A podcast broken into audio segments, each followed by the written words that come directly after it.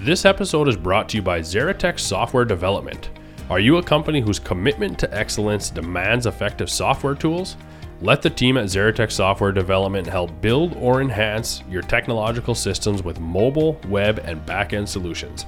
You can find them at xeratec.com. That's X E R A T E C.com. Hey guys, today on the podcast I sat down and chatted with Troy Kinnunen. Troy is a, a few different things. He's he was in the Marines. Uh, he's currently going to aviation school, uh, working in the in the as part of his flying career or flying path. Uh, he was a basketball player. We played basketball against each other in high school. We've been friends uh, since that time. Uh, it was fun to hear about for the first, you know, half the podcast, a lot of his military side of things and exploring what some of that was, and then eventually getting into the flying and basketball and all that too. One of the things that Troy had talked about after we got off the podcast is that he just had a, a huge sense of gratitude. He almost wish he would have talked about it in the podcast itself, but he got a lot of notes, letters, care packages from friends, family, folks who knew him, stuff like that. Uh, and he said that each and every one of those meant a lot. So for himself specifically, and I guess just a good lesson for somebody that is in the service, don't hesitate to send them some things or, or send a note or a care package or something like that. But um, but I enjoyed catching up with Troy. I enjoyed this podcast. I hope you guys do also.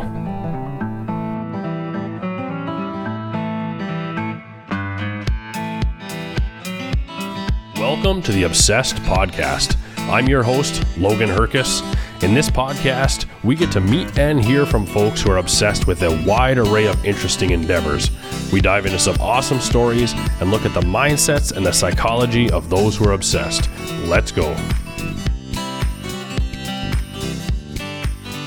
Well, that, it's the same thing with the with the headsets and the microphones. You Yeah, know, yeah. while you're flying, it's like you gotta keep that microphone right next to your mouth, otherwise it's not gonna, you know, re- read what you're trying to say. So, Right, right. But I think this will this will be all right. Yeah, for sure. The we'll just roll. So y- Absolutely, yeah. You could- well, basketball, a few things we might chat about basketball. I want to know how you got into the military. Uh, we'll talk about some of your flight stuff like that, right? But Yeah. let's talk about the military first. That eventually probably what led you to flying, right? Being Well- in the military, do you well, think? or I mean, no? I I feel like I always had an interest in flying. Okay. But the military was was something that I was always considering. okay, and then I ended up just fully going into it on- once I was a year year out of high school. I I was going to tech at the time, and I and even in high school, I'm like I remember man, back in I think it must have been elementary school. I seen a flyer for the military, and you know I'm like you know I'm like oh, that'd be cool. And your Uh-huh. brothers are kind of like, well, what are you talking about? You know, like why, why would you? You know, and right, uh, for me, it just looked exciting. I'm like, you know, but then you know, obviously later on, once once I came to that point, I was going to tech, going going for you know engineering for the first semester in business, and I'm like, this just doesn't seem like it fits me, and, and I wasn't doing too well in school, so that didn't help either. But I'm like, Yeah. man, I, I don't know if I want to just go do something else or get a job, and I wasn't fully committed to tech, and I'm like, well, man, I know I've always thought about this military route. Let's just let's do it, you know, and and. I, I was always thinking about it anyways, and then I had gotten reached, or uh, one of the recruiters from the Marines reached out, and I knew, you know, Leo Berg and some of these other guys that had been through it, and Zach Oatman, and you know, some of these local guys that have been been through it. I'm like, man, if they they seem to like it, you know, talk to them, and I'm like, yeah, you know, it's if if, if you feel like you wanna, and then there's actually Roy Berg, Leo's older brother, Roy, or Rio, or Leo's older brother, Roy. He was in the Marines as well, and I remember playing soccer with him. One, you know, asking him about it. I'm like, you know, is this going to be a good fit, or you know, should I should I pull the trigger and go? And he's like, and he's like, it's up to you. He's like, you're obviously going to have to live with your decision. So I'm like, well, you know, I, I felt like it, you know, from what I what I understood from the recruiter and what I understood from those guys, their experiences, I'm like, man, this just seems like a good fit for me. So I'm like, well, if I don't if I don't do it now, when am I going to do it? So I, I I dove right in and got out of school and as soon as I got done with school, I enjoyed that last summer. I was working construction, and then that fall I went to uh, basic training and boot camp and all that, and got back just in time for Christmas. And so yeah, so the timing of it worked out really well. And yeah. Were you?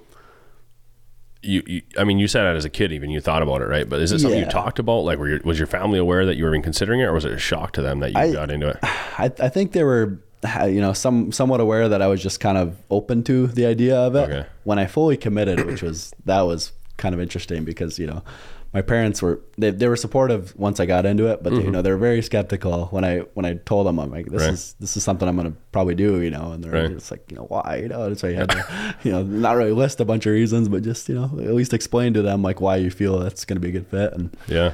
eventually, yeah, it, was, it worked out great. They were very supportive throughout the whole process, but Right. at first they were definitely skeptical. Well, I think it's a natural reaction as a parent, right? I, I think if I have kids and they come tell me they're going to join the service, I'm going to question them for sure, right? Exactly. Um, but for you, I feel like that'd be a scary thing to even commit to. It's scary to do anything, Oh, no, big, right? Yeah, I mean, I guess, I mean, and that's kind of yeah, that, and that's what even my brothers have told because I've you know I've gone on solo trips before and whatnot, and they're like, Right. you know, like that's kind of just outside of the norm, and I'm like, well, for me, it's just I don't know. I guess I don't mind that, Yeah. you know, going that route, but with the military, I mean, I knew it was it was a it was a jump. It, it, regardless, it was you're taking a leap of Right. faith at that time, Right. and I'm like, well, I'm just gonna make the most of it and kind of see where it goes. And you know, and I was I was optimistic about it, and I'm like, man, this seems like it could be a good fit. And again, you know, there might be some other people that might not have great experiences or whatever, but for me, you know, I'm like, man, that's you know, it was, it was a great experience. It was worth it for sure. You know. So. Yeah.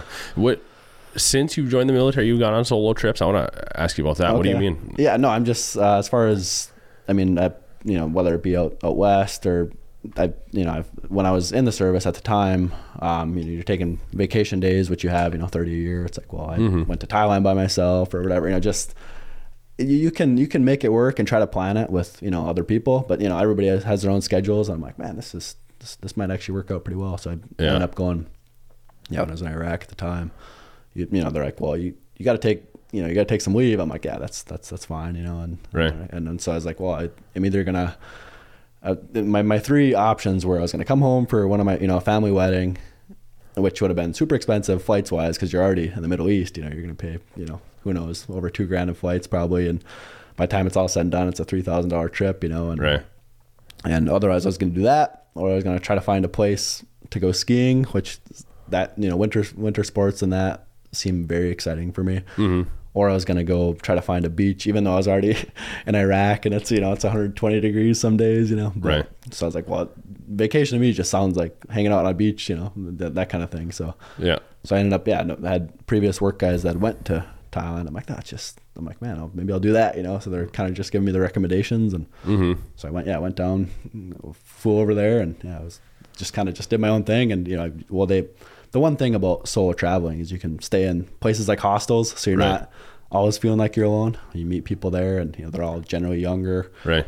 you know, whether it be in college or they're you know younger in their careers and they're willing to travel themselves. So they, it's cheaper to stay with people. You know, even if you're even if they're strangers, you know, they're you're, people that are staying there are generally friendly because they're they're traveling alone as well. So Yeah.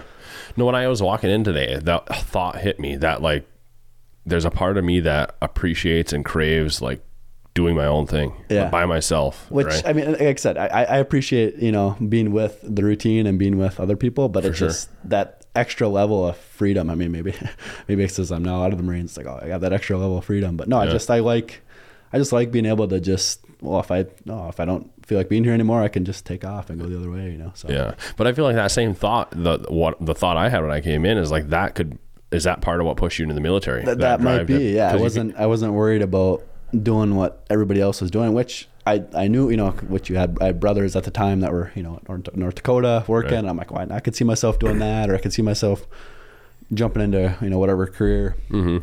around here or what you know that that kind of thing. And I'm like, well, I, I'm like this just seems right up my alley just to do something that is kind of out on my own and like 'cause Right. you uh, anybody that joins the military, you have to a little bit you know you're kind of stepping away from the norm or you know you're not gonna Right. there there are there are those occasions where people will join with their with their friend or with their you know with somebody that they know of at the same time and they might get you know somehow stationed in the same unit and and I did know a couple people from back here that were stationed relatively close to me at the same time Mm-hmm. but it's like it's in general you're not going to just go because well you know you know I'm going to sign and my brother also signs well we have to get the same exact same exact unit be stationed the exact same place which I mean ideally that's awesome if that can work out but that might not always be the case So- Right.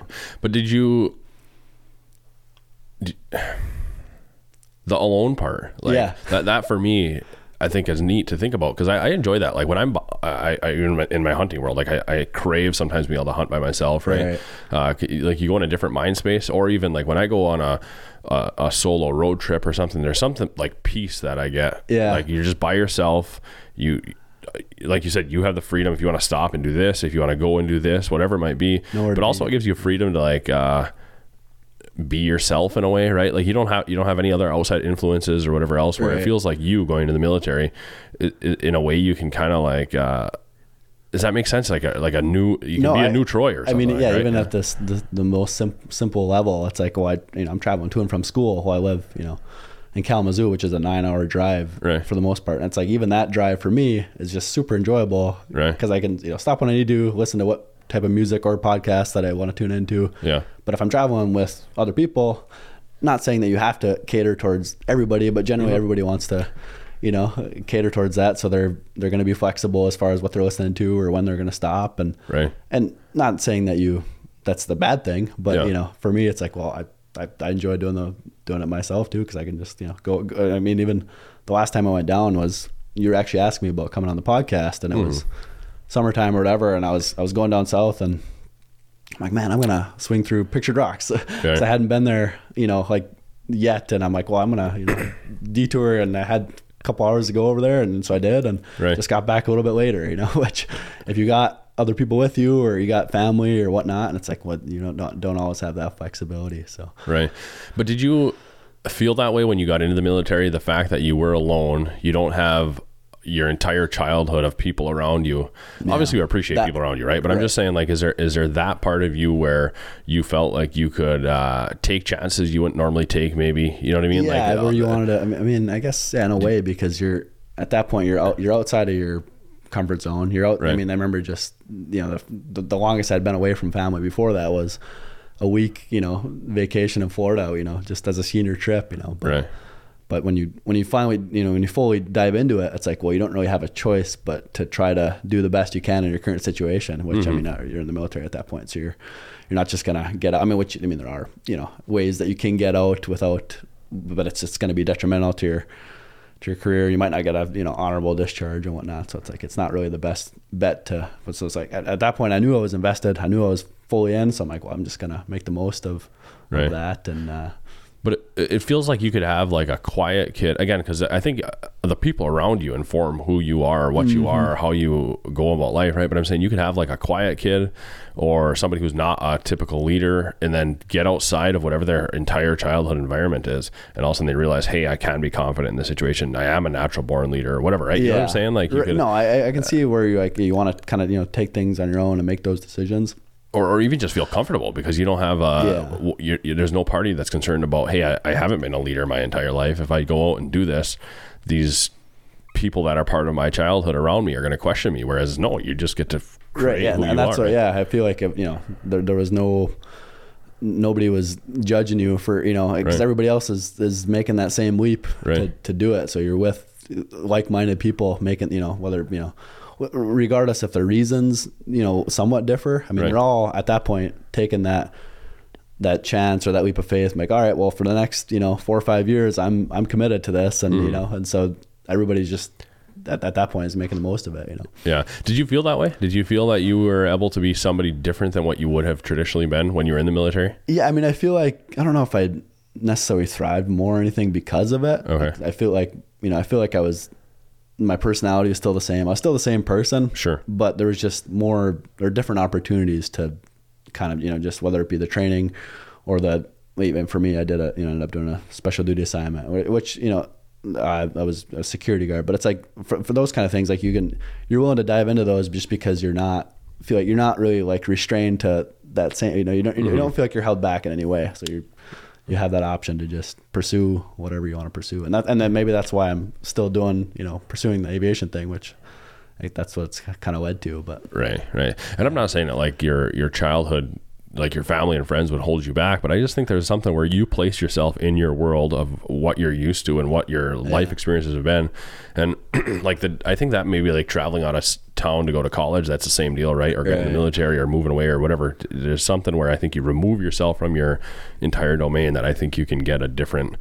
uh, lean in on who you truly are or reinvent yourself or whatever. I don't know, you know. But, yeah, no, I mean, like I said, yeah. Well, I don't know if that just yeah, for like I said, back to maybe just be kind of doing my own thing. I was like, well, I mean, once you're in the military, I mean, you're not really doing your own thing just because you're doing exactly what everybody else is doing. You're, Yeah. It's it's structured. It's, it's you're, you're going through all the requirements, training, whatever you know, whatever it may be. But you're just you're going through whatever you're going through with other people, so you can easily relate. And it might be somebody that you never met before. Well, you know, in ten minutes you're best friends because you just went, you know, you did just did the exact same hike or you just Yeah. did, you know, whatever. And and so it, it makes it easy to just meet other people or just get along with other people just because you know regardless if you have different backgrounds or will and that's yeah in general i mean everybody's has different backgrounds different places that they come from but Right. once they're in it for the same cause well you know you're gonna you're gonna have you're gonna be able to relate with with the person that left you or right of you just because yeah they're they're they're on that same mindset so Right. Right. What did you when you joined? You joined the Marines, right? right yeah, Uh, yeah. When you joined, were you going for a specific role, or were you going to yeah go and, and so that's that's kind of how it ties into aviation well you know when i was thinking about joining i'm like man even just military sounded you know exciting to me right.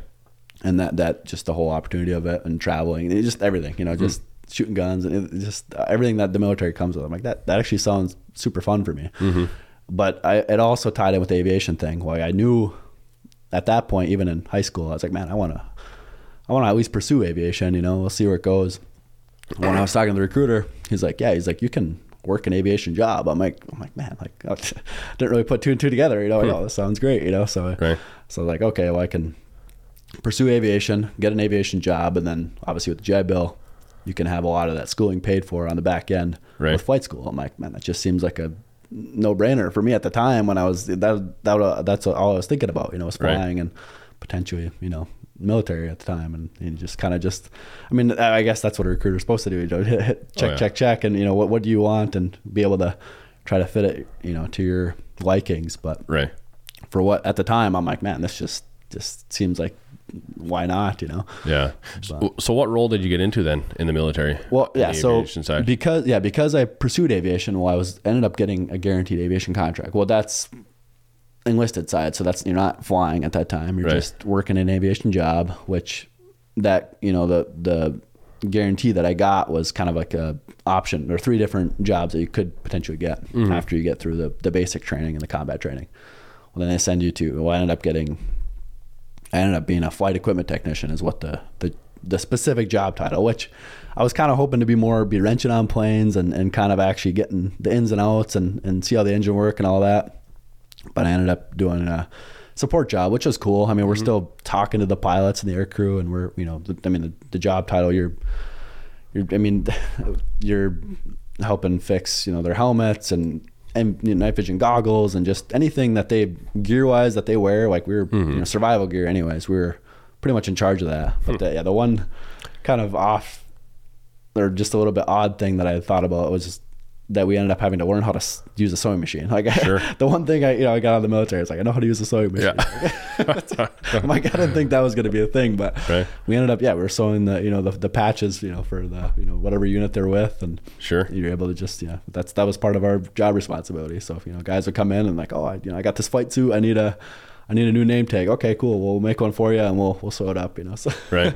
Right. so that was funny, but And you, you spent some time overseas, stuff like that, right? And yeah, did, uh, yeah. And so once, yeah, once you know you go through the combat training, there the basic training, combat training, which is all for me at the time was you know they split it generally down down the middle of the U.S. You know, East Side guys are in uh, in Parris Island and South Carolina there, and then the West Side guys are in you know San Diego and Camp Pendleton and in that area.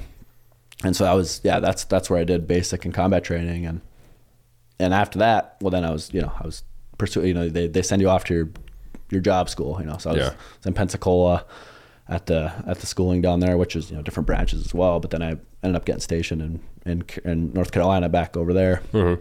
at an air base Cherry Point and and that's where I was doing my aviation job that I had learned how to do Right. and they're like, okay, well, you're going to be here for. I mean, some guys that that's what some guys were there for, you know, four or four years, and then they got out as uh, you know as they worked their way up, you know, leadership positions or whatever, what have you. But for me, I'm like, man, like you know, you join the military to hopefully go to Japan, or I ended up getting stationed in Carolina, which was still new to me and it was still fun. but I wanted to just experience new things, and, and, and so it worked out good. I ended up getting selected, but I also wanted to do it anyways. Was the the Marine Security Guard program in the military? So it's like or in the Marines. So they yeah they just have security around at you know embassies worldwide. So Sure. there's I mean there's a handful of Marines just about at every single one of them and consulates. So they're you know, that was so I was able to do that, and that's why I ended up yeah getting overseas Sure. later on. And a few different countries you did that in, or just Iraq, Yeah. or what? Well, it was it was a three year thing. Um, so the first year I was in the Caribbean, Okay. Trinidad and Tobago there, and then the second year was in uh, Baghdad, Iraq, and then third year was Moscow, Russia. Okay. But for the most part, you know, you're it's it's one year at each place is what they try to keep it to. Mm-hmm. Sometimes you you know you're at one country for you know 14 months, which ended up happening. I was in Iraq for 14 months and only in Russia for about eight Sure. but generally they try to keep it right around 12 you know depending on visas and, and waiting on passports and all that you're gonna might be delayed or fast tracked in, in certain situations but Right. yeah that, like i said that marine security guard program was, was so neat i never even i didn't didn't even have that thought process until i was in the military for a while and i think even in basic training they gave us some sort of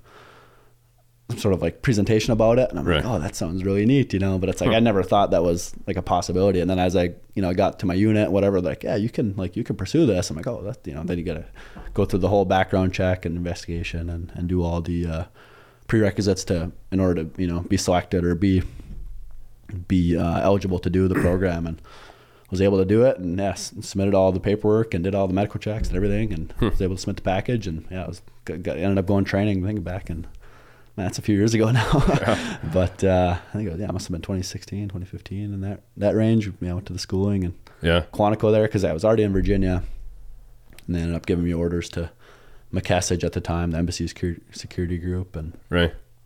yeah, I did training up in near Washington D.C. there, up in Quantico for about two to three months, and and then, then it was off to your post. You know, once you're once you get through your schooling and you graduate, and Forrester Research interviewed 206 senior technology leaders in major organizations responsible for software development sourcing. 63% said their software development service partners do not have a full understanding of their end customer. If you're dead serious about moving faster and getting more done, Xeratec Software Development can help you move forward with confidence. Let the team at Xeratec Software Development help solve your problems with mobile, web, and back-end solutions. As they align with their clients, they use a proven method to understand the scope of the problem and help demystify the steps to make it go away. They will deliver the software solution you need, and they do it with the integrity that you'd expect from a family owned business in the heartland of America. Schedule a call with the team at Xeratec today at xeratec.com. That's X E R A T E C dot com. Right, right. Yeah. What was that uh, experience like then? Though, I mean, you said it was awesome, right? But like you, No, you- absolutely, you've yeah. seen Iraq, you've seen Russia, stuff like that. Was it uh, like seeing the cultures and stuff like that? Was that cool or what? yeah, I mean, obviously it was just the the change. I mean, just out- going outside the U.S. for the first time, whether you do it for vacation, you know, going to Mexico or Caribbean, or or doing it for work or you know your career. Well, I was not really forced to, but it was you know it's part of my trajectory. So it's like, well, this is uh, this is a lot Yeah. different than I ever had. You know, never never really anticipated or you know.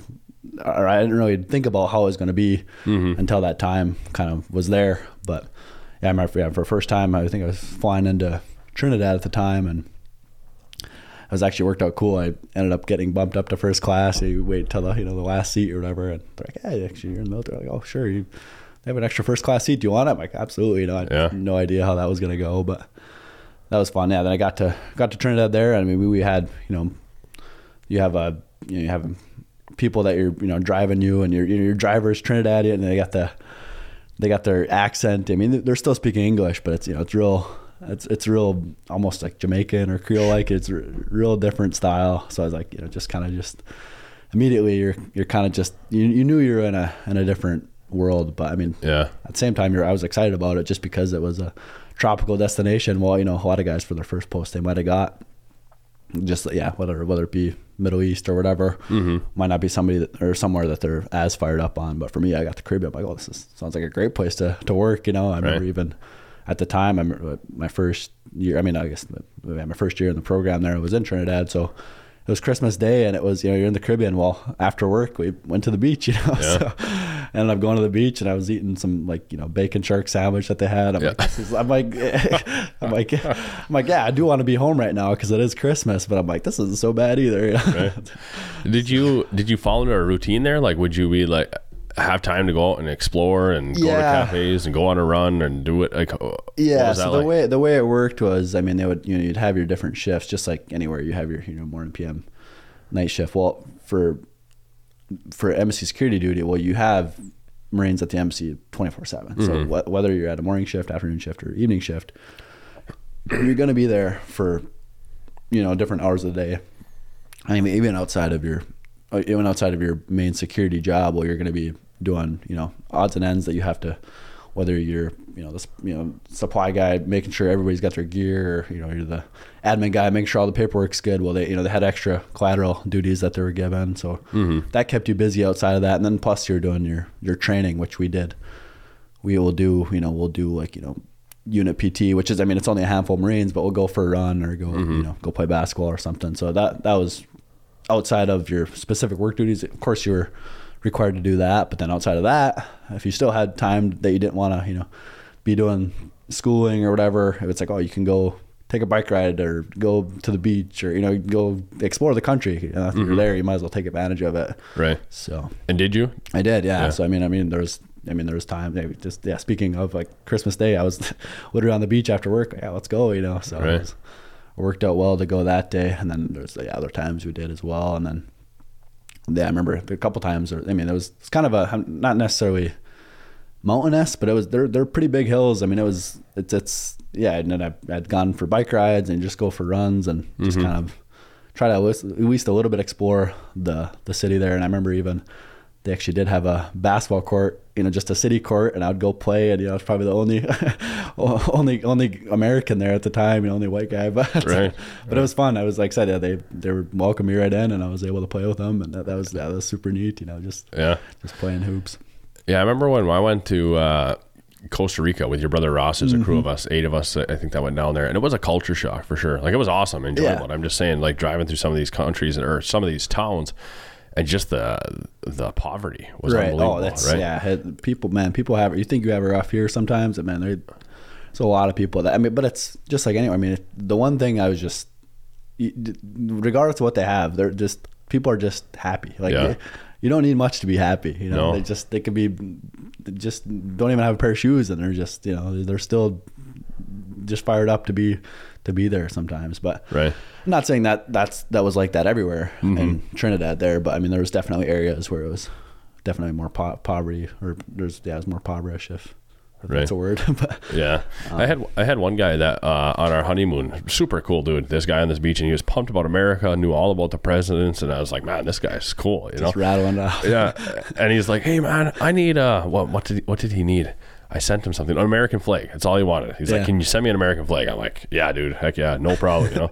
so I get home, send him an American flag, and eventually I'm like, okay, that's the end of it. Whatever the guy, I mean, I'm probably never hear back from him. Eventually, I get a letter back from him. I, I found out he, he must do this just to like hook you in, basically. Once you have a, as as Oh, part of this, you know, once you're mailing him, because I get a letter back. He's like, hello uh, sir, whatever. I think he even might even call me by the wrong name, and he's like, "How was the horse racing band?" Like, I, I know nothing about horse racing. You know what I mean? Like, he just, Yeah, it was part of his shoot. You know, it was part of his re- reeling you in for something. yeah, whatever it was. And then at the end of it all, he's like, "If you don't mind, I would like some uh, size ten Nike sneakers, uh, iPhone 7s or whatever it was." Like, Oh you- man, that's fun. Yeah, no, they because it's like you got to come across it. You know, it's just like Right. we're, we're so you know, especially up here, you know, the UP. It's like everybody's just friendly and Right. nice as can be, and you don't think anything of it. Well, you know, I, I've heard that if you go to New York, if somebody's nice, there's like you know, they're they're they're trying to They're looking uh, for something. trying to look for something. It's like Yeah. okay, so I, and that's what you know, they a little bit try to warn you of. You know, I, I remember I was in Jordan, and then yeah, I was then I was in or, uh, Thailand at the time, and, and, and yeah, you're on the beach, and oh, you, you- man, you looks like you need some sunglasses. You already have a pair on, you know. Mm. Right. It's just like, I mean, sure, you know, it's like, well, I'll entertain the conversation, but I'm not going to buy anything from you. But Right. I mean, I guess yeah, that's just their their job at the time. But yeah, in Trinidad, like I said, it didn't have to deal with that too much, actually, surprisingly. yeah, But yeah, for the most part, I mean, we were if we're outside of work, I mean, there was obviously areas that you were supposed to avoid yeah, but yeah, I mean, it was just a Caribbean town and, and just yeah, you're not not. It wasn't just you know because they had their, their it's actually Trinidad and Tobago. It's a you know they got two islands. Right. Well, Trinidad is more of their business. You know, their a lot of their infrastructure in there is that. Well, then Tobago is their more or less vacation island. So that's Mm-hmm. where you see the the you know the blue water and the you know the white sand beaches and all that. And that's where they have a lot of their uh, resorts and that. So, Sure. but Yeah, but it, even even the Costa Rica trip again, it was uh, you Yeah. could tell we're in a different world, Uh, right? yeah, like no, uh, the was- poverty stuff like that too. But there was a even one time uh, was a restaurant in this town, and there was a sign out front, and it said they were putting on a seminar how to make money selling drugs at seven o'clock. Like, uh, that's Okay. what you want to know. know? yeah, Like, no, I, I do remember you guys going to Jamaica, and I, I don't know why. I don't know what I was doing at the time. I mean, Yeah. have been a cool trip. I must have been in high school or something, but Right. that would have been a cool trip. And then actually, yeah, later on, Ross and Ethan they ended up, and Jeff they ended up come visit me in Trinidad. You know, Right. There, yeah, probably. Well, I guess Ross and Ethan's second time outside the country, and they were, Yeah. they did they did bring up Costa Rica. They're like, oh, this is you know th- this is comparable and this isn't, or yeah, whatever. So, but yeah, no, it was yeah. Outside of yeah the U.S., like that's that's such a different world. So I, Right. if, if if you have the means and ability to, yeah, go go outside the country, go experience Yeah. that because it's gonna. Even even if it throws for you throws you for a loop and it's not something that you're accustomed to, well, it's it's it's cool to look back on be like, man, that was that was way different than what I would ever imagine or right. going about it. It was fun, uh, well worth it for sure. And again, I like I appreciate it at the time, but then also it makes you appreciate where you came from too, right? Yeah, Uh, it does. Yeah, uh, it's just like man, I didn't realize, you know, just like how just any, every day, anything, you know, Yeah. cell phones, whatever it is, just like you just have access to everything, and it's just Right. you don't think about that when you go to a random country and no, they they, they have next to nothing, you know. But Right. no, the one thing, especially in Trinidad, they for for surprisingly, you know, they because they still have some American fast food places. yeah, They took whatever for I don't know just KFC. They took super seriously. Huh. Chicken was unreal. They had French fries, but they, you know they just they stuck to their simple thing, and I was like we we'd gone there all the time just because it was good and it was Okay. easy and whatever. But yeah, for KFC was a big deal. Huh? they they took it seriously. So yeah, it was good to get chicken and fries once in a while. So, yeah. What about going to Russia? Was that a different feel? I'm Yeah. reading. Uh, I- occasionally, I'll drift towards uh, again uh, World War II style Russian book or whatever. I'm in the middle of one right now, but. uh, So in your head, you get this picture of what it is, and what. So what was it for you? You're right. Yeah. you're going into it, man. You just think, you know, Cold War era, and you Mm-hmm. just think you kind of just have this negative connotation. Well, you know, especially with the, you know, the the political divide, or just you know the the the tension between the two, you know, between the U.S. and Russia at the time, or even now. I mean, Right. I don't think it's ever going to really go away. But right. but I, once I got there, I'm like, oh, like this is actually kind of neat. You know, even even though some of it was still the way I thought it was going to be, like it was, you know, cloudy a lot of days and Mm-hmm. cold throughout, you know, throughout the winters. Which I mean, it wasn't much different from the UP at the time. Right. Which you know, other guys that were from different parts of the country that were working there, like. This is not that fun. I mean, for me, I was like, "This is this is kind of like home, you know, yeah. snow on the ground and it's cold and whatever." But um, Yeah. but yeah, just that city life in general. I mean, you're right there, smack dab in, in Moscow, and I mean, even if I would have moved to Chicago, that would have been a shell shock for me too. Sure. You know, or you know, any any any bigger city. Well, for me, just going over there originally, I was like, well, this is yeah, just a fun opportunity. So yeah, I was just man, they I'd never taken a metro you know train before. Right. I had had actually taken you know started to take them in you know DC when I was there for training and stuff. But Mm-hmm. outside of that, it was like never really taken trains. They have the fastest trains in Moscow. So yeah, it was the city is, is neat and it's very cool. And then yeah, the, people surprisingly were, were super friendly. I mean, they're just probably more intrigued that you're speaking. I mean, because they, they do speak English if they have to, or you know they. But um, but yeah, it wasn't like I had to know Russian or you know to get or to live there. I, Right. I learned a couple lines, but beyond that, you know, they Yeah. they had held the World Cup there, you know, a year or two prior from when I was there. So they, you know, a lot of the signs and that you're able to take the metros just speaking English. Hmm. They made it super uh, easy to use. Yeah. Did you get to explore the countryside there? Do you own any trips? Yeah, any uh, I didn't actually go outside of the city. Okay. Um, and a lot, a few guys did, yeah. and they did, you know, went down to St. Petersburg or, but in that in Russia in, in general, it was it was tough to get out of the city. Okay. Because of uh, restrictions or just something like that? yeah, they, they would have some restrictions, but then also just that wasn't and it just wasn't as I guess I didn't prioritize it as much. But Okay. when I was you know I was in the Caribbean countries or whatever, I'm like, oh, this is, sounds great. You know, let's go out Mm-hmm. to the countryside. Let's go go on these hikes and you know they or go fishing or do all these trips that you can do. right. But when I was there, I felt like I was just yeah, it wasn't. I mean, not that it was restrictive. It was just more. I was like, okay, I, I felt like I was just there to work, and and, Yeah. and and and if I did have time to, you know, leisure time, I would spend it in the city or whatever. Which there was a lot to see in the city too. Right. You know, so a lot of architecture and a lot of history there. But Yeah. And what about Iraq? Same deal. Were you pretty? yeah, uh, Iraq was the was the outlier. I mean, you're you weren't even allowed to go into the city just because of the the threat level, especially by you know as Right. an American. I don't know what would who knows what would happen, but Right. but I mean, we were in the green zone. I mean, obviously the green zone. You know, you got the all the all the embassies from around the world. You know, there's different areas that they they have there that are a little bit more of a safer area. So, Mm-hmm. and then we have our our U.S. compound, which you know you have your embassies and your buildings, all the all the stuff that you need there. Mm-hmm. And so we were more or less restricted to the compound. We did get to go outside of the walls a couple times just to go to uh, different embassies for you know I think the, the, the Italians hold, hosted us for a, a pizza party. that was that was super neat, and yeah, they went, ended up going to the British embassy for a soccer game or something and Sure. whatever. But um, but yeah, outside of that, I mean, we, were, we go to the range, but we were pretty pretty confined to the compound at that time. Which I mean, Yeah. even though it, it sounds pretty restrictive, I mean, it was actually worked out better in some ways because everybody was there Yeah. and they knew they were there, so they were going to make the most of that the confined space that we had. And so, man, they had a football field, they had a soccer field. You know, I I never played rugby before. Well, I was- I- guys are playing rugby, so let's go play rugby. You know, Uh-huh. Right. guys are playing football or soccer. Let's go do that. You know, so it was it was actually really neat. Even though we were yeah, didn't even though we really couldn't explore the countryside, which I ended up doing to and from as far as travel.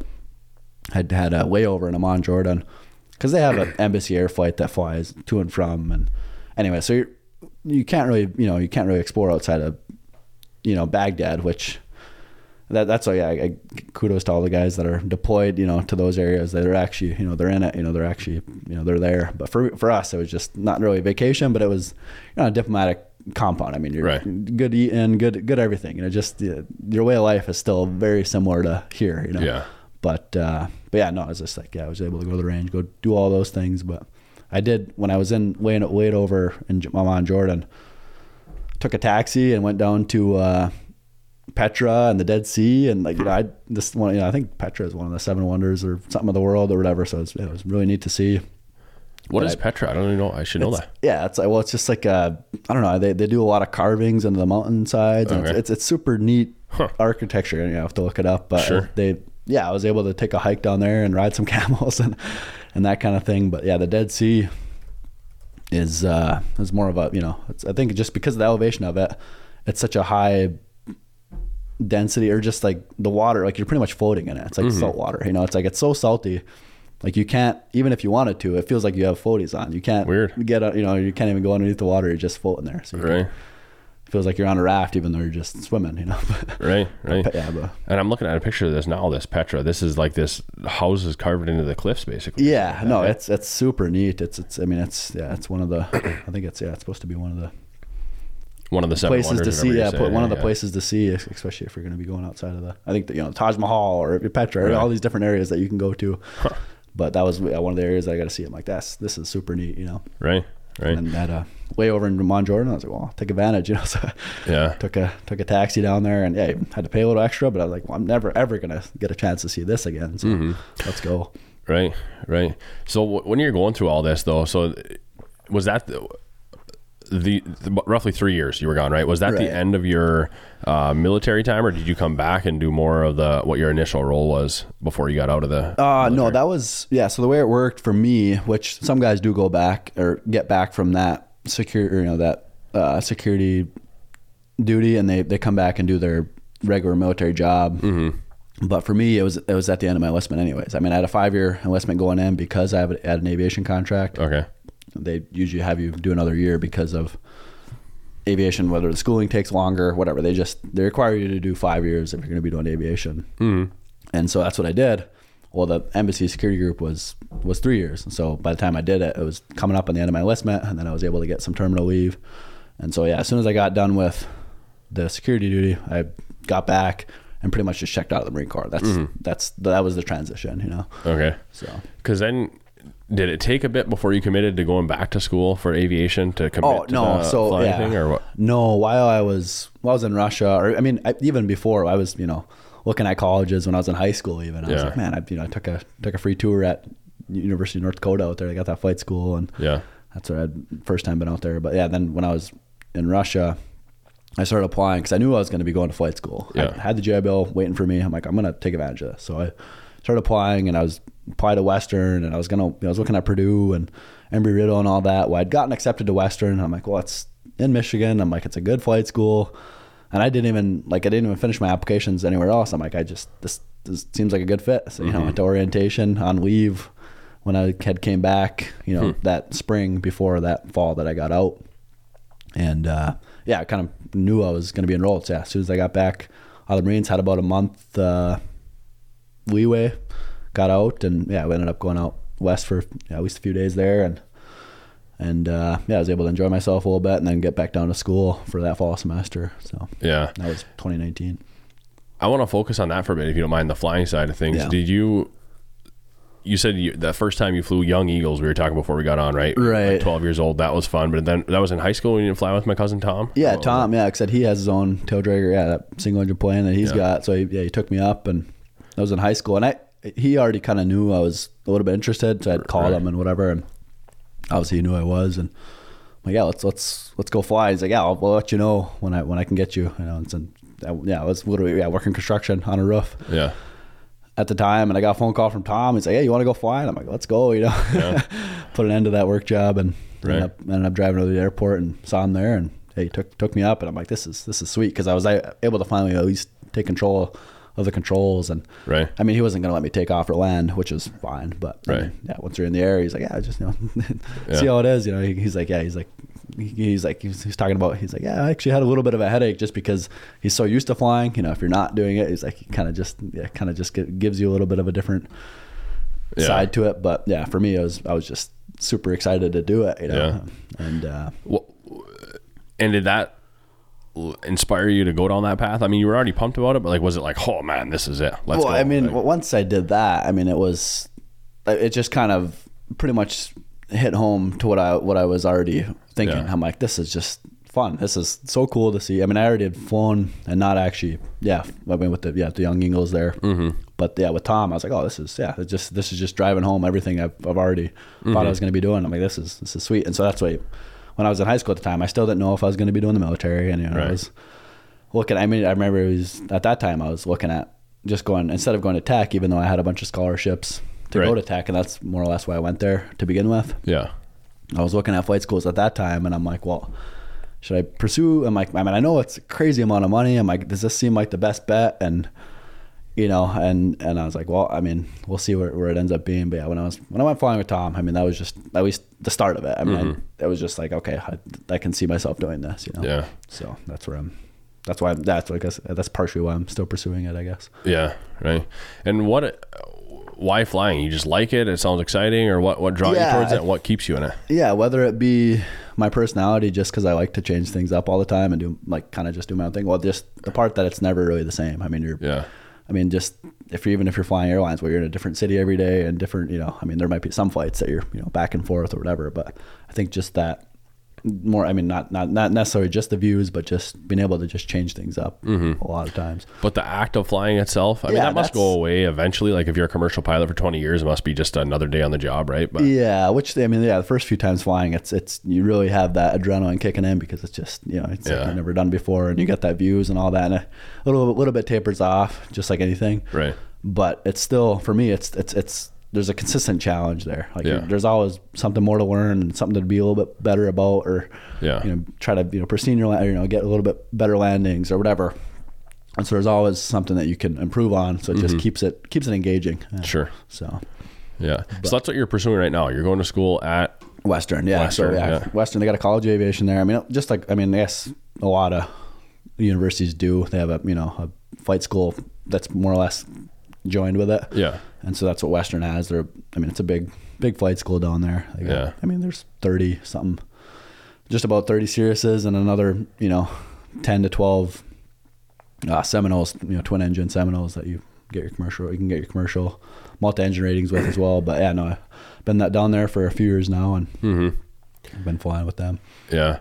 And you're not, we were talking before, not quite sure which direction it'll go, right? A lot No, of opportunities, right. a lot of options. Yeah, which I mean, obviously the the first goal is to get my degree and, and get through all the, the flight training. Which I mean, I'm just about to finish my instrument rating now, and once Yeah. I you know once I get through that, I can do my commercial, and then you know hopefully that- that'll be within the next year and a half, depending gotta gotta put my head down and and, and, and grind a little bit and, and Right. make sure I stay on top of the studying and all that. But Yeah. Is there a like a a unique spot that you're in being in the with the military service and then having the uh, pilot's license that you can put that towards not necessarily even back in the military but like in the private sector doing like uh, security flights or something. I, I don't yeah, know right? No, I like, think uh, there, there there probably are those opportunities that are out there. right I haven't dove too much into it, but I mean, even just government work in general, whether it be, you know, who knows, who knows, who knows what type of government agency might be looking for something like that or Right. whatever. But, um, I'm thinking like uh, whether it's like firefighting or border, Yeah. border patrol or something Right. something cool. I you know I mean, Yeah. you picture like on the uh, anything would be cool, right? The commercial side, if you went whatever whatever it might be. But I'm just saying like something where your military history because of the training or whatever else that you you know what I mean? Like yeah, it's what- still kind of will actually be beneficial in that Right. or something. Yeah. Even Right. like when I was, when I was at the time, when I was, when I was uh, going to and from Iraq, well, they have, you know, embassy air flight, well, they have guys that are flying you to and from. And Mm-hmm. it's like, oh, I mean, I'm sure those guys probably have some sort of military background or whatever. I didn't actually get to know them or anything, but Right. I'm like, yeah, they're flying you to and from the airport there. So it's like, you wonder if like th- th- those type of flights that they have, they Yeah. have to have some sort of background or who knows. But I mean, again, I, I think even with the military flying, especially if you're going to be doing it in that, it, it kind of you know the kind of down the the path that you're talking about. As far, I think more or less, there's a lot of there might be a lot of helicopter jobs too. you know, Sure. That which which would be really be neat. But right now, I'm just flying airplanes, which is Yeah. still super cool to me. right. But right? No, I, I don't know. Like I'm just. It seems like there'd be something cool there. Like I could picture you doing again. I, I don't know. Like is there like a border patrol flights, Yeah. like where you're going scan and check out the whole border wall or yeah, who knows? Because whatever, yeah, right? they have. I mean, like I said, yeah. Well, I mean, most guys when once they get through their flight training, they're gonna generally go flight instruct for a while, get Mm-hmm. their hours, and then go to the airlines. You know, that's a that's a pretty common path. Yeah. Well, you can go do surveying, or you know, there's different jobs that you can do, and so. Yeah, I, I- kind of I, I haven't looked into a whole lot, Mm-hmm. but there's prob there's probably a whole another handful of different career ways you can or that you can go Right. um, especially, yeah, especially with whether it be border patrol or some of those Yeah. different areas that I mean, because yeah, even Or even if you're not necessarily flying, but yeah, there's definitely different career opportunities you can get into. yeah, or uh, the typical bush pilot up in Alaska. They're probably more Yeah. of a. Like That's, they- that's one that I have a little bit, you know, watched YouTube videos on and, and Yeah. got a little bit intrigued about. I'm like, Right. man, that just sounds kind of neat. You're just up there, you know, to and from. I don't know, maybe you're doing a supply run or whatever you're doing, just Right. flying around up there for people, or just even just flying people around more or less. But Mm-hmm. I'm like that, yeah, that sounds really neat. I mean, they're obviously just, I mean, whether or not they're just they're private or instrument pilots or corporate pilots. I mean, they're a lot of those guys. Yeah, they're just they're they're up there just kind of away from it all and Mm-hmm. just flying to and from, especially in their smaller planes. Well, right, you got to get into some low key areas that you can't take a bigger jet, you know. So right. that's super neat to me. Yeah, I, th- th- there's just a part of me that thinks like again you've gone on some of these cool adventures, right? Yeah. it just feels like just continue that trend, right? Uh, Right. Don't actually get away from it. Don't go back to that like mundane, like day to day. Which I mean, I don't know. I mean, I feel like even just the what is a normal career in the airlines for me is, is still seems pretty exciting just because it's you're traveling all around and who knows Right. I- maybe it would just like even flight training right now like the flights aren't as exciting as they mm-hmm. were when I you know the first flight ever my first solo you know a lot of Right. those different things that are just super exciting yeah it does taper off but if it does taper off, well, yeah, I I guess I didn't really, think, yeah, like that's that's a good good point. It's like, oh, maybe pursue some more of those adventurous things that'll keep me right. more intrigued or more, yeah, more excited to do it. I guess. Yeah, right. And there's nothing wrong with. I mean, we're, we're saying it like it's a bad thing, right? To be a Yeah. commercial pilot or whatever else. There's nothing wrong with that at all. Right. And, and it's admirable. It's a good option. It's good, whatever. But it feels like there's maybe still some adventure that That I want to, that yeah, still still pursue. something, Yeah. no, that's that's a good point. I guess I I never really. I, yeah, and that, that's why I, I keep on telling myself. I mean, I don't know if it's my personality or, but I, say, I want to just keep my options open. You know, I Yeah. don't want to just sign sign a sign a twenty year contract with an airline. I don't know if that's a thing, but like, Right.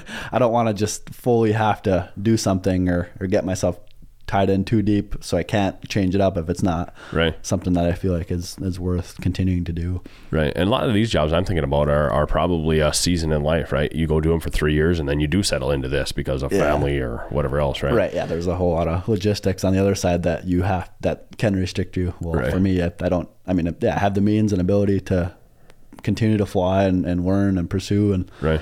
I'm like, well, I'm gonna use it and, and take advantage of it. So I mean, Yeah. not, not everybody. And, uh, you know, you talk to guys. What I mean, not not you specifically, but just you know other guys.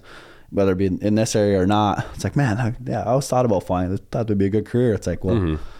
there's there's a reason why they're not pursuing it, whether they have a family or whether they have you know something else that's holding them back. And Right. I remember even talking to Tom at the time. He was like, yeah, he's like he's like because you're you're because we're pursuing flying, well, you do have to sacrifice a lot of other things. I know he was Right. sacrificing his, you know, just not buying a house right away, or you know, Right. not not having the best living conditions. It's like, well, you know, you're, if you've got a plane, well, that that that helps too, so you can Right. fly to your the next or place that you might want to live or something. But hmm That was a realization I had when talking to Tom is like, you set up your life whereas like, this is the only priority. Yeah. Like outside of this, I don't care. Right.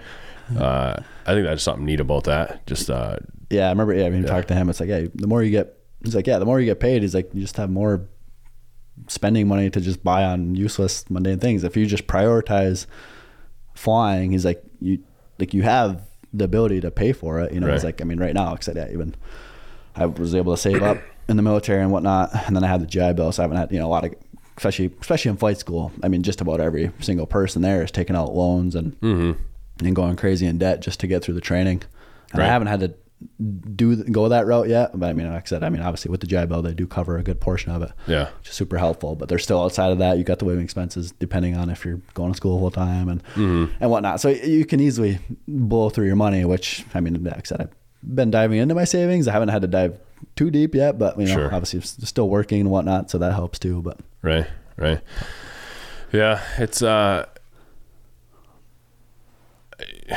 not even a fair question, but like, I'm assuming you don't regret it, right? Like going through the military. no, I, yeah, path, I, I, yeah. I mean, it's, it was it was a easily a, a well worth experience for Yeah. me. And, and I, I, who know, I, I, I wouldn't say that that's that way for everybody. right.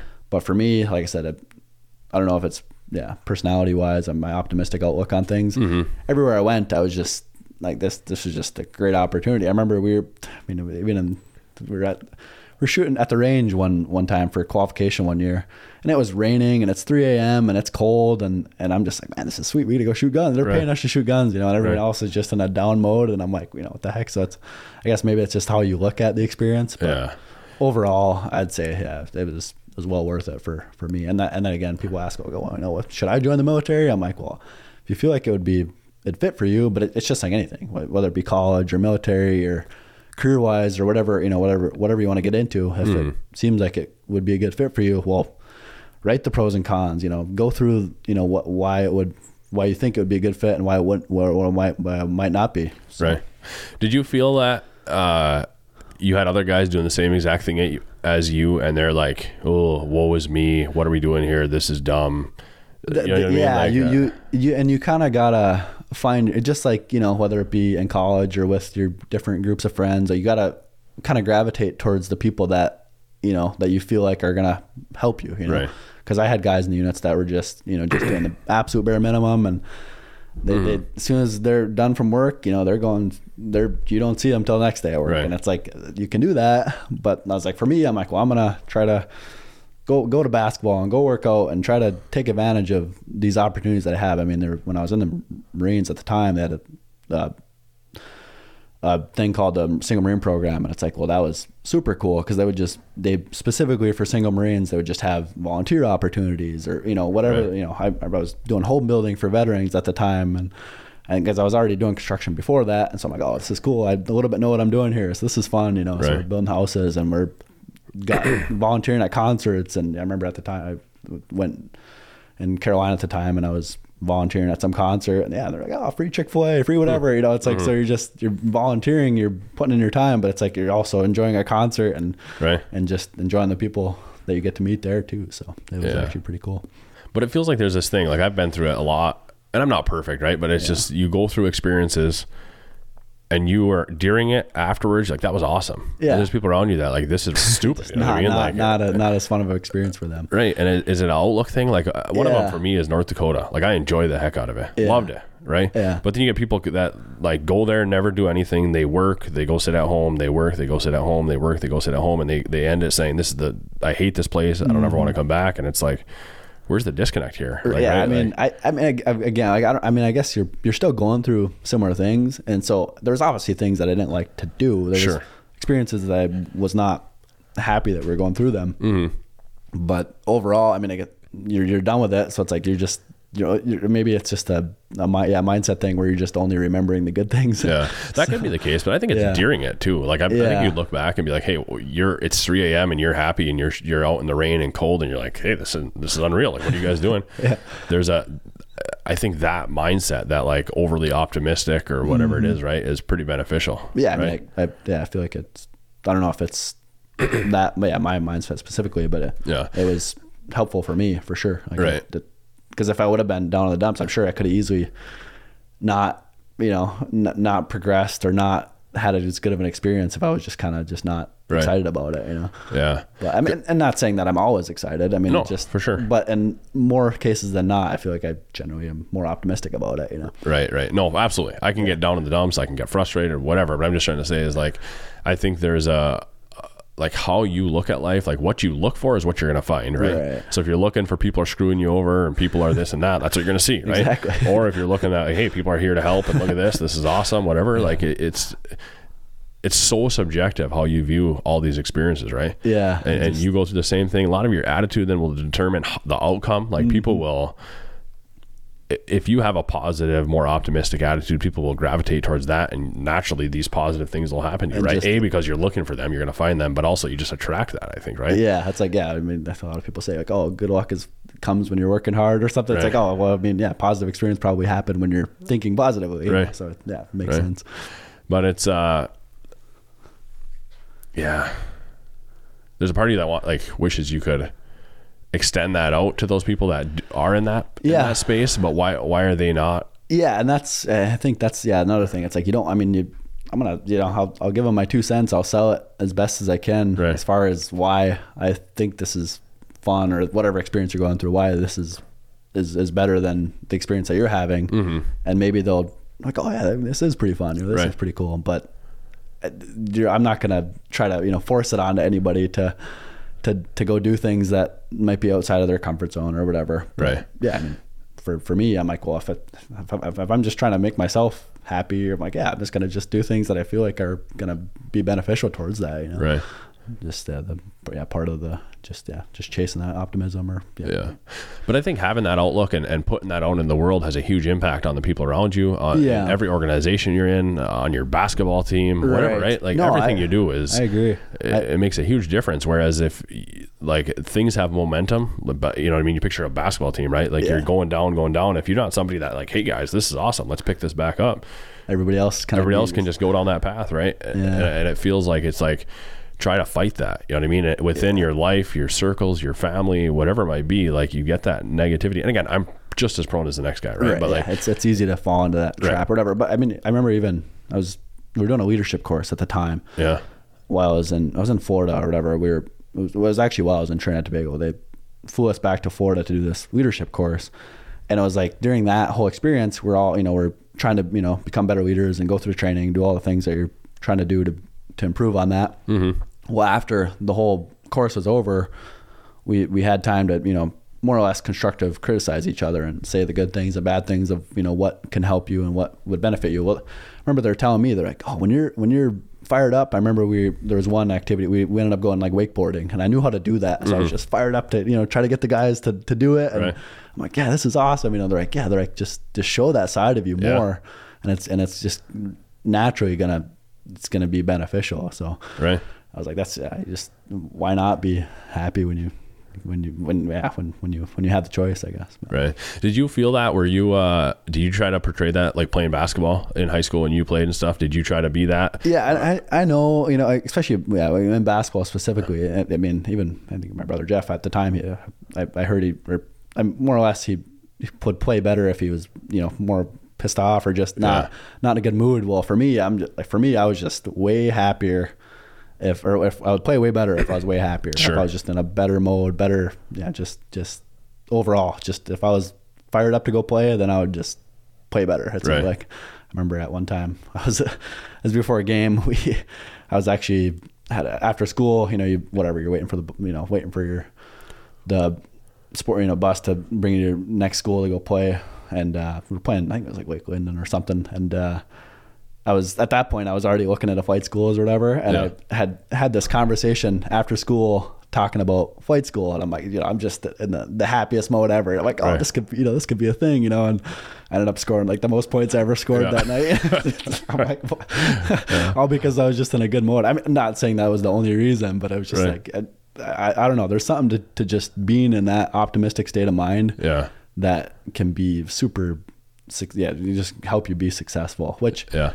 Even yeah, going back to playing basketball, I'm like, well, for me, I feel like if you're not having to physically think, you know, about everything you're doing, if you're just with playing without thinking, you're kind of going off of your repetitions and, and all the training that you did before. Well, then you're gonna just play better. You're not you're Right. not just focused on it. And that's that's part of the challenge of flying. It's like I'm not if if I'm just happy and and because flying it, it generally is relaxing. It's mm-hmm. supposed to be.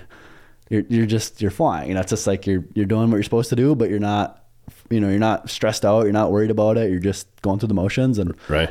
and then it's just it's it's I've always had better flights when I'm in that state of mind than if I'm coming in and I'm like, okay, I got a check ride coming up. I need to make sure I'm passing every single you know hit you know checklist on the on the on, on the thing and or on the list and I'm like, oh well, if I'm not in that state of mind, well then if I'm or if I'm worried about that, well then I'm just overall not gonna keep my altitude that good or you know I'm not be not be my landings might not be as smooth or whatever if you're just so worried or stressed about it if you're just happy and a carefree i mean not not saying that that's always the best you know way to go about things because you gotta treat things seriously too but Right. generally i feel like i've had better success or better luck if i'm just kind of in a optimistic free state mo- you know mode. Yeah, I'm more comfortable, right? Yeah. Uh, and I can see that. I wonder if it's a personality thing. Like Jeff saying, "Hey, I I'm, I play better when I'm frustrated or angry at Yeah. the other team," and I could, like, I I you understand to just that. yeah I- I- which i do have a competitive I, I mean that's that's i mean that's why i love sports so much is Hmm. just so competitive but yeah so i mean I, I i do see where you're just like come on let's go and competitive but like in a way that is like come on guys this is fun you know like let's go you know. Right. Instead of just like you know if we don't beat them you know whatever i'm gonna be so mad or whatever it's like Yeah. so there's just kind of two sides of it but Right. Right. Thinking about basketball, Yeah. you're probably the best Kinnunen basketball player, hey? I don't know. Hard to say that. Arguments between all the brothers, you know, who- you know, just uh, in in certain facets, like you know, like I, I'll run around the most. I mean, Right. not, saying that's the best or most effective, but Yeah. I yeah, I, I never can t- get myself to believe that I was the best basketball player Yeah. uh, out of the, all the Kinnans, even though I had maybe had the most points or whatever. Right. It- and I mean, we'll we'll still scrimmage even nowadays. You know, we'll be playing whatever, and it's just like you just know you're not just you know. I mean, yeah, in, in some aspects you might be more effective, but Right. overall, I, I would never think that I was Yeah. yeah, way way better than. That's funny that you say that. I'm just being dumb. It's just like 'cause You're good. it's like we not Yeah. not we don't ever really have arguments. We we talk about basketball all the time, but it's Right. never about well who's the best. Yeah, Yeah. which it maybe it, maybe maybe that would be a good conversation to have. No, let's, let's let's get it out there. Which Kinnunen is the best basketball player? Hey, just establish this. Every they all got. I mean, because I, I, when I was younger, when when Paul and, and Eric played, you know, Mm-hmm. and I got to see a little bit of Brent play in high school, and I was you know five or Paul or Paul and, or Paul and Brent when I was five six years old, you know, and I was just old enough to go to those games and remember a little bit of it. But yeah, and then I was yeah, well, fortunate enough to see Ross and Jeff when they were playing pretty well, and they were going to you know winning district championships Right. every year and going to those regionals. But Yeah, but when you're young, like my my uh, vision of watching again some of these guys play at Calumet. Yeah. uh, even I've talked about watching Ross when I was in seventh grade or whatever. These guys might as well have been in the NBA. You know what I mean? Honestly, That's, that's like- what you think at the time. Yeah, no, I, I remember we we had a basketball hoop at, at my house, and my brother Eric was just you know swish after swish, and I'm Right. like, how like there's you should be in the NBA. You're Steph. Curry. Like Right. that's what you think at the time. You know, well, to the, but, so then when you get there, Yeah. and you're playing, okay, you could be at their level or above, but Yeah. your your vision's tainted. You You're know what I mean? Yeah, you, it's easy to yeah humble yourself or whatever because I and that's and, and, that's I feel like yeah you, you almost have to play with a little bit of swagger to be oh yeah, benefit you know to be better Right. overall. But I mean, it, it- like I said, it, it, I, I feel like it's a good way to play is to Mm-hmm. you know be humble and and, and, and you know that kind of have that mindset or strategy. But Right. yeah, no, I, th- there's there's something something to be said. Even though I might not like somebody that just you know gives you some sort of crazy celebration right in front of you after hitting Yeah. a three in front of you or something, but. I mean, he's he's got the confidence, you know. You can Right. give him that. So yeah. No, I've I've always played like zero. Yeah. Zero tolerance. I will never ever. I'll celebrate for my team, right, but I'll never like. No part of me will ever do that. right? showboat and then all that. Yeah, Yeah, but- I'm playing. Uh, yeah, even even to the point where like okay make a big shot and you're like pounding your chest or whatever pumped Yeah. right and I've, I talked to Ross and Jeff about that or Ross even like he gets pumped because the guy's into it and Yeah. confident whatever right and I'm just like to me it's like and It's I think just- it's, like, it's almost too much. it- yeah. it- it's it, for my own personal framework it's too much Yeah. but maybe that's the difference in the guy that excels to the next level versus doesn't right you know what I mean Right, like yeah, because the, because they're just so confident, they don't they could care less what people think of their Right. celebration. Well, they're just they're fired up. They just you know. They're, they're just that into it but yeah, right? no, I, like I said, I mean, and then again, like yeah, if you're on the opposite end of that, of course you're gonna get frustrated if they're Right. you know showboating or really really being dramatic with their you know with whatever they're doing. It's Right. like, well, then you know, it gets, you more competitive to Yeah. try to do it you know back or whatever. So Yeah, and it was it's all a, a framework, right? Like I, I always had the mindset like don't say I mean just play hard, yeah, encourage your teammates, and that's it, right? yeah. Uh, and even to the point I remember playing against you guys with the Olten twins, and these Yeah. guys would be just instigators, right? Probably not. Yeah, th- th- saying everything, you know, Right. head down and just Right. bumping into you on purpose, and you know, Yeah, but get out of after way, you know. at the time, it's like you're you're super frustrated, but it's afterwards, it's like hey, they're competitors. You know what I mean? yeah. They're fighting hard, right? No, that's that's the one thing. Yeah, with me and my brothers and stuff. Well, well, man, me just not not necessarily in fights, but you're you're you're getting pretty close to that point where you Right. almost want to just drop the gloves or whatever. Yeah. But after it's also it's like you know it's it's in good nature. Oh, yeah, just trying sure. to be competitive, and so that's that's why we always fall back on. But uh, yeah, I remember the last time I I think it was Ethan. we had fought in high school during practice one time, and then after that, I mean, we're we have the best conversations all the time. You know? Right. So it's, it's funny. yeah. No, I've just thought about that. Again, I had my own framework of how I approach it and how I like I thought the right way to play was whatever else. Yeah. like there's there's benefits to different things. Right. Right. To like the confident I'm celebrating whatever, right? Yeah. To to just humble and like, okay, I'm not gonna you know do anything outside of the ordinary and whatever. So right. yeah. Right. But or even like the again I talk about the Olten twins, Yeah. right? Like they helped your team because Oh, they get in the absolutely. other They, were, guys' heads. they, they would- got us. whatever, they got right? us. Yeah, like we, we knew, especially battle against you guys. You guys Right. are always bigger, stronger, faster than us. Right. Well, they're just like, well, who cares if we're small? You know, Right. we're gonna we're gonna fight. You know, we're Right. gonna we're gonna we're gonna battle. You know, so it's like, okay, well, let's go. You know, so Yeah. it got it got us more pumped up to to at least you know Right. to, to try to be competitive. So I mean, yeah, like Worked. I mean, not saying it always worked out, but it yeah, definitely was helpful Mm-hmm. in some of those games. for sure.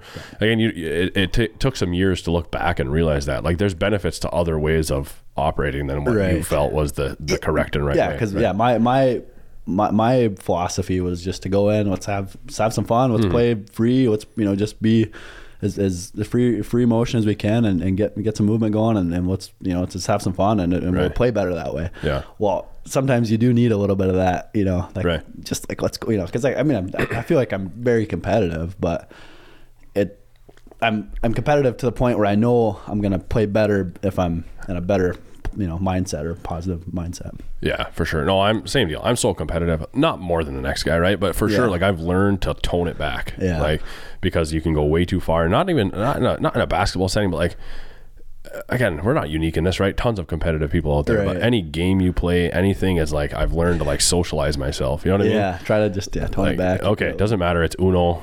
Like, let it go. It you, know, like, you know what I mean? Yeah, no, I, that's that's funny because yeah, it just it seems like anything. It's just like you know, it's like I'm always just you know I want to just go go race somebody or whatever. You're always just trying to be competitive, but it's like well, at the end of the day, it's like well, okay, we lost, but or or, Yeah. or you you didn't come out on top, but you're okay with it, you know. But yeah. I remember Ryan though said his dad would tell him, I, I really like this. And again, it's because I gravitate more towards like the humble approach, right? But he yeah. said like, say, what did he say? Say little when you win and say, or say little when you lose and less when you win, basically. yeah, Right. probably a good way to go about it. You know, just let your let your game do the talking, Right. Or whatever, exactly. Yeah. know? And that's the approach I like and Yeah. Mm-hmm. appreciate. But again, I, I, I can see there's values to other approaches, right? Yeah. But and and then even in the like competitive world of basketball, we were talking about how like hey, it's optimistic, uplifting, whatever. There's benefit to the like, no, we're gonna get these guys. The more of the Yeah. fighting mentality, Let's just take, you know, like, you know, be- yeah, not not really negative, but just you know, let's let's take them out. Let's go. You know, right? Yeah, Because but I, it- I, I do have that. I mean, that's uh, just the competitive side. But Yeah. Just I, I, I feel yeah, just going back to just being like optimistic and just free ranging and right. I don't know. I I feel like there's a difference between hey on the basketball court versus like uh, a company or an organization yeah, in a, or in a professional setting, you right know. or even on like a, a family setting or whatever it might be right Yeah. um, there's there's differences between those things and there's certain benefits to one way or the other but I- and then i guess that gets back to like lean in on who you are like Yeah. you're not naturally that fighting type person so you're going to uplift your, or benefit your team through that optimism Right. whereas if you are a natural fighter or whatever else you can lean in mm-hmm. on that versus trying to be somebody that you're not too right Yeah, no, I, I, I think that's a good point, and and I, yeah, I've, I, for, for for me, I'm not a natural. yeah, I wouldn't say I would, would natural naturally just want to just be fighting somebody, mm-hmm. but if if you push enough buttons, yeah, I'll. Oh, yeah. gladly start swinging, you know. But Sure. it's just that for me, I feel like I have more buttons to push than the next guy. You know? Right. Nothing's gonna, or not as many things are gonna bother me, or I'm not gonna feel, or I'm gonna at least show that it bothers me. Yeah. So. What what was uh I mean basketball is a huge part of your Yeah. upbringing, right? But what was basketball for you growing I mean, up like? the, the, the one I mean it was I don't know I wouldn't say everything but it was it was so easy to just be involved with it just Yeah. because you had the older brothers that were playing and willing to take you to open gyms and, and that kind of thing and so it just it made sense Right. I mean I mean I remember just because I for me for me I'm just like everything just sounds like the coolest thing Yeah. like hockey sounds awesome or you know I mean I ended up running track and playing baseball and you know doing, doing these things I remember I ne- never ended up playing soccer growing up I thought that was thought that would be fun to try you know? Right. but uh, but basketball just because I had success and I had brothers that had success in it it's like oh well that was just easy to gravitate towards and Yeah. it was good that I kept with it because it yeah it was, it was fun to play growing Yeah. up What you graduated 2014? it was ended up being 2013 so it must 13, been, yeah okay. year, year after you then or- Yeah, I was 2012. Um, I, that's how I remember first time playing basketball against you. Was like Yeah. uh, I think eighth grade. We played Staten. I want to say is that a, what? yeah I don't remember time, if we played yeah, seventh the elementary school out there yeah I, I, I, oh, I, uh, let me think about this. because we did play I do remember playing Calumet Yeah, up at Washington or whatever right but, because you guys would have gone to stand through eighth grade, right? right yeah And you would have been in seventh. I would have been in eighth, playing against Ethan and you. And I very remember very possible huh? I I feel like you scored uh, the majority of all the points for your team. I don't remember who won or Yeah. lost or whatever, right? But I just remember like, holy crap, who's this guy playing at a high level? Like you were small at the time Yeah. too, right? Like small young kid, but he's out here tearing it up, right? yeah uh, but obviously that comes from just being around that. Yeah, no, I right? think Like, you're just you're, you're whether you're watching basketball, whether whether you're playing it, you know, throughout the summer, or just you're, just you're spending so much more time with it that you're gonna naturally pick up things that Yeah. that next kid might not, you know. So, Right.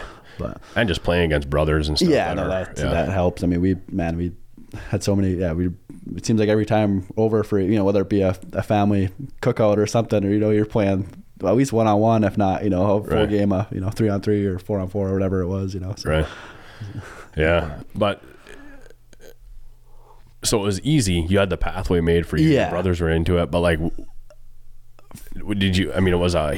Uh, I feel like even without my brothers, I feel like I still would have played. And, Yeah. but it was just, it was so easy to, it was so much easier to be more serious about it because they were. And so it's like, okay, well, if they, it's like they're having success because they're playing that way, Yeah. or they're taking it that seriously and they're playing that many, you know, all throughout the summer and all that and putting in the time.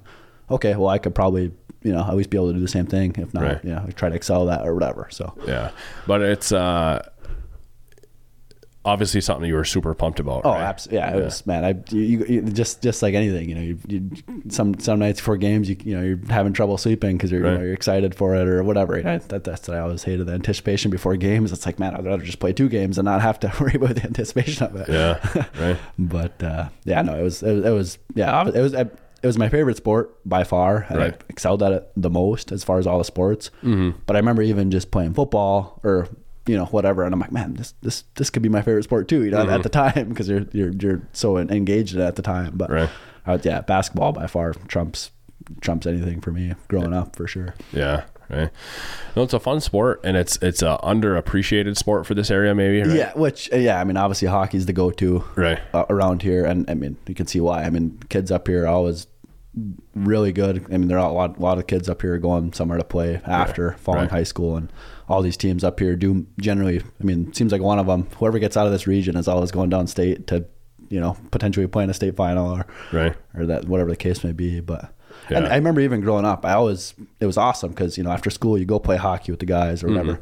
I never was like full equipment, which I'm actually kind of starting to get into now. Right. But um, but it was just like yeah, you knew that was that was the go to you know sport up here. Yeah. Which I always thought was fun to play. I just I just knew I wasn't as good or I've never I, I don't know who knows if I would even made the teams you know Right. if I would have pursued it but Right. but uh, yeah, basketball was just an easy fit. Just especially yeah, with large families, obviously, Yeah. less expensive route as well. So that it was easy to get into, and yeah, Yeah. It just it just made sense.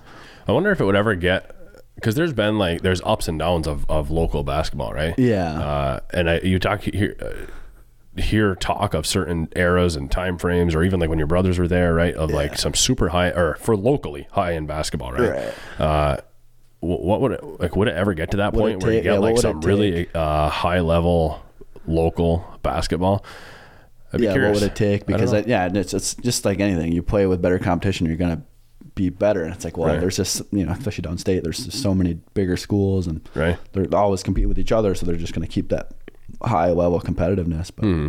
No, we we uh, so my senior year we won districts, and that was the first time in like seventy some years for Calumet to win districts. It's the local teams, right? Yeah. Like it was a big deal for us just to get that monkey on our back, right? But in my lifetime, there's been like three or four state hockey championships or whatever, right? So it's just such a difference between the hockey team and the basketball team as far. But uh, I guess some of that has to do with the amount of schools. There's probably five times the amount of schools that have basketball teams versus hockey teams, maybe, right? But Yeah. also it's like any local basketball team typically the moment they get out of this area they're way over their head Yeah, which right? is yeah, which is crazy. I mean, even for me, I was like, man, the, the, thought of college hoops just sounded really fun. Right. But I just I, I knew I wasn't at that level. You know, I mean, I remember I ended up ma- making the All Star team for the UP, and Mm-hmm. I was like, I played, you know, with finally got to play with you know, Dylan Gordon. He ended up, you know, graduated same year. He played at Tech. Mm-hmm. And uh, I was thought like, oh, because I, you know, I was going to Tech for the first year just for scholarships and whatever. And I'm like, well, it could be sweet to, you know, try at least try to walk on or something. But I knew I was not at that level. Mm-hmm. Right. And he ended up playing. He stuck it out his four years, and by you know by the end of it, he was starting a lot of games or some games at least, and Yeah. he seemed to get quite a bit of minutes, and and it was actually beneficial for him. But I mean, Right. I, I remember pra- finally getting practice with him. I'm like, I felt like he was definitely a few steps ahead of me. Mm-hmm. I felt like I could hold my own, right but I just remember I'm like, okay, so there's there, there's there's definitely a jump there. Yeah. And so yeah, D three would have been maybe a good option, but yeah, just for me, I wasn't too concerned about yeah pursuing Yeah. it beyond. I, I still play all the time as much as I can, right but just I knew that there's a whole. It's it's almost like a work, you know, like Mm-hmm. you know, Paul Taro played, you know, D two. It's like man, it's like becomes like a job. He was telling me, you know, it's like okay, well, I can see, I can see why. I mean, you're practicing however many hours a day, and you have to be on your game all the time. And Right. So it's not just for me, you know, my my, my mentality, just the free range. Okay, just run around and have fun. You know? yeah not quite the same Right, that yeah. would be eh? yeah. You really got to put in the time. Yeah, no, it'd just be interesting to see the to get a really high level. You hear, I had Mike Stever, one of my old basketball coaches, on here the other day, Oh, okay. and uh, he was talking. He walked by the Ewen, uh, or he was going to school at White Pine. He walked by the gym one day. He had his hockey stick on his shoulder. and Yeah. open gym there. He goes, looks in there. There's a varsity game going on, and just he's sixth grade at this time, and fifteen hundred people, just packed house, like unbelievable high end basketball. atmosphere right? just up to, through the roof. You know. Yeah, just- and that can still happen today. Like some recent years, that's happened. It was, yeah, was, it, was it at UN versus Dollar Bay games? Yeah. They, they packed SDC like Right. there was no other. Like I, yeah, I remember even thinking at that time, like man, it'd be cool to see that game. You know. Right.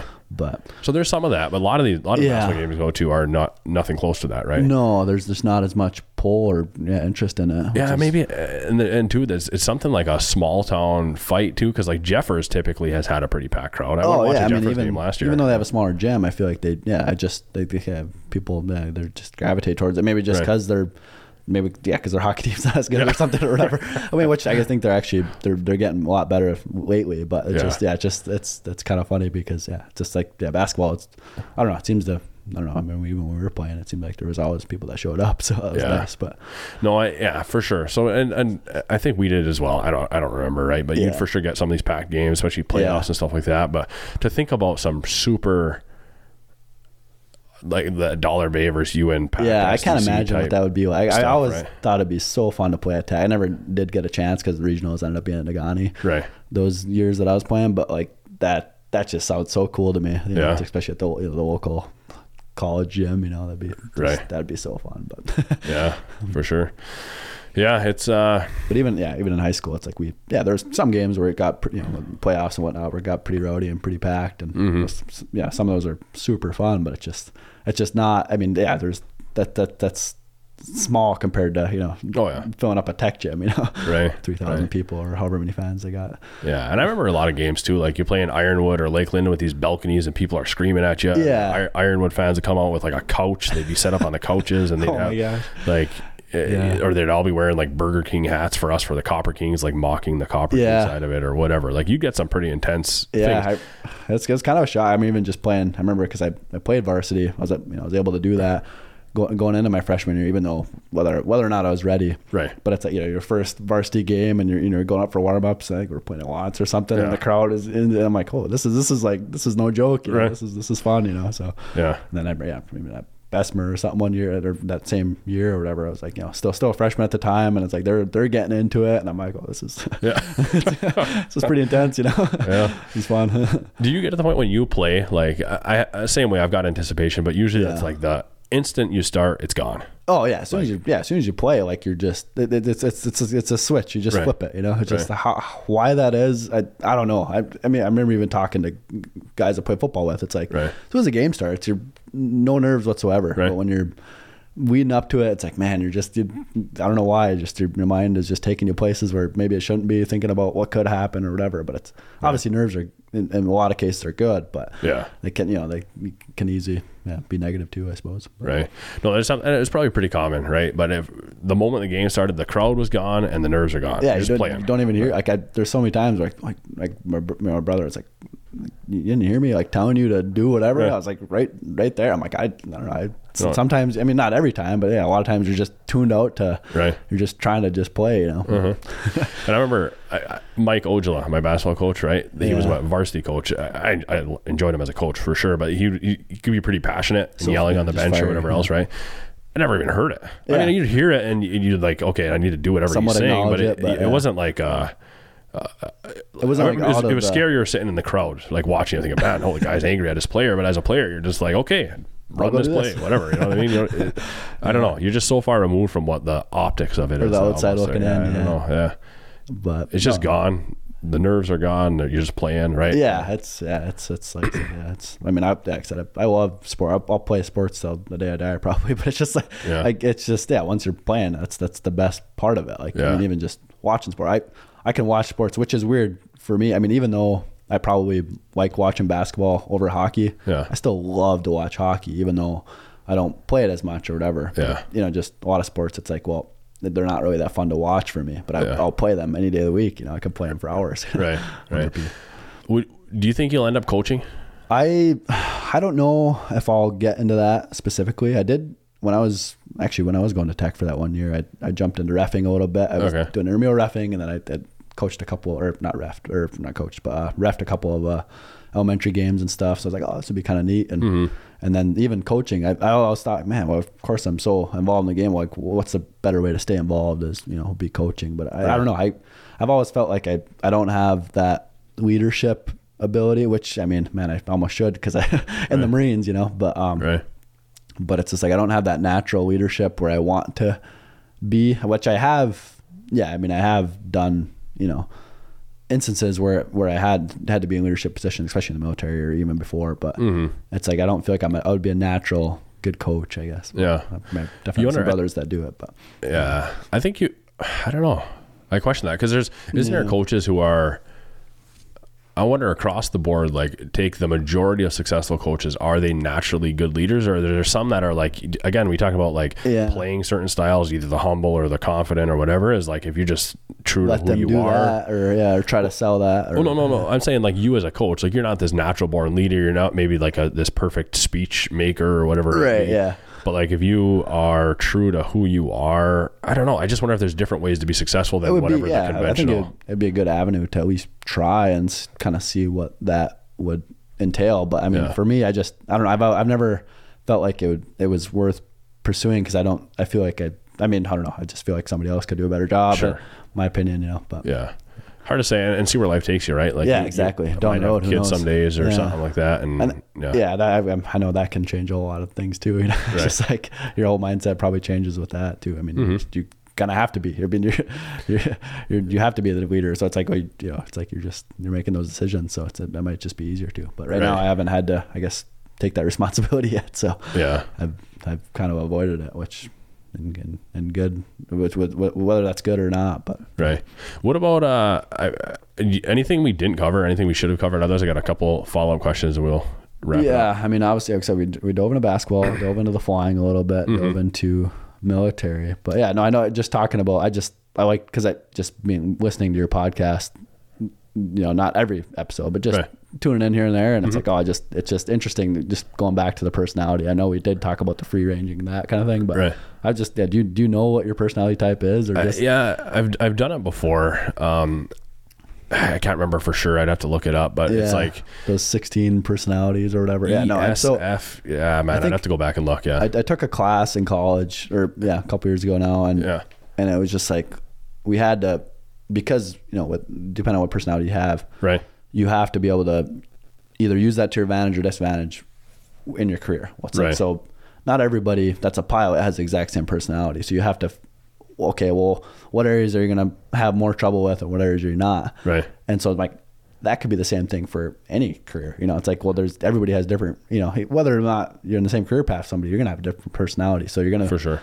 you can battle with some things which somebody might have you know ease with so Mm-hmm. it's like oh it's just it's, it's kind of interesting just kind of going down that road which especially when you're this kind of you know the gist of the podcast is just talking about Right. about that so Right. Do, do you know yours? I well, yeah I, I think I I was I was reading up on it and I was because I, I had to take a class for it wrote a paper on it and all Yeah. that and I was like yeah, ENFP or something Oh, really? which is a campaigner or something which is like it's like so it's like you're and all the the things that I talk about yeah positive or whatever Right. it's yeah there, there's a lot of positives to that Right. but there's also the, the negative side. Of it's like, well, sometimes you're not as, you know, focused or not as goal oriented, just sticking to something. Right. So it's like, yeah, I've, been good. I've been able to, been able to, you know, keep, keep pursuing this, this flying stuff. But it's like, well, if it doesn't work out, you know, for me, I'm just like, oh, this is great. Right. You know, Yeah. it's like, what?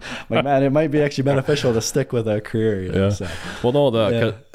I, I had to look it up as you were talking. I pulled my phone out because I remember I was t- talking to Jordan Anderson about Yeah. it, and, and mine is ENFP as well. So it must be the so- same thing as yours. Yeah. right? So maybe there's something to that. Yeah. Yeah, maybe that's why we have a similar of the optimistic.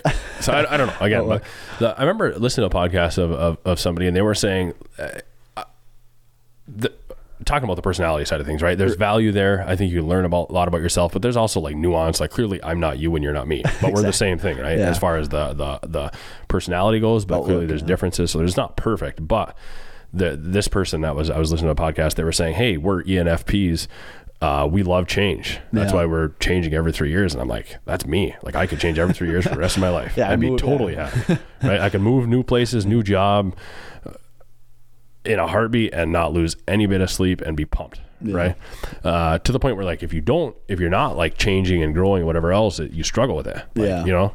And that's why that's why I was kind of curious because I know we had gone to tech and you know because you had just kind of just jumped out of it or whatever. And I was like, I'm like, man, that's just like that. That's awesome that you're just you didn't care, you just did it. Right. You know, and and, and that's even for me. Like not saying that like I I have that interest to just jump out of my career path right now because I know it's it's going somewhere Right. so far and it's it, it, there's good you know it's it's good potential it's it's it's, good outlook for me but like I, I I don't think I would be in any, any less happy or any less mad about if I had to jump out of it and go pursue something else or mm-hmm. whatever, you know. So that's kind of how, how I've kept it. But you know, it's just it's just interesting because it's like yeah, you, with with that specific personality type, you're gonna Right. gravitate towards certain things or certain changes. Especially yeah, I mean.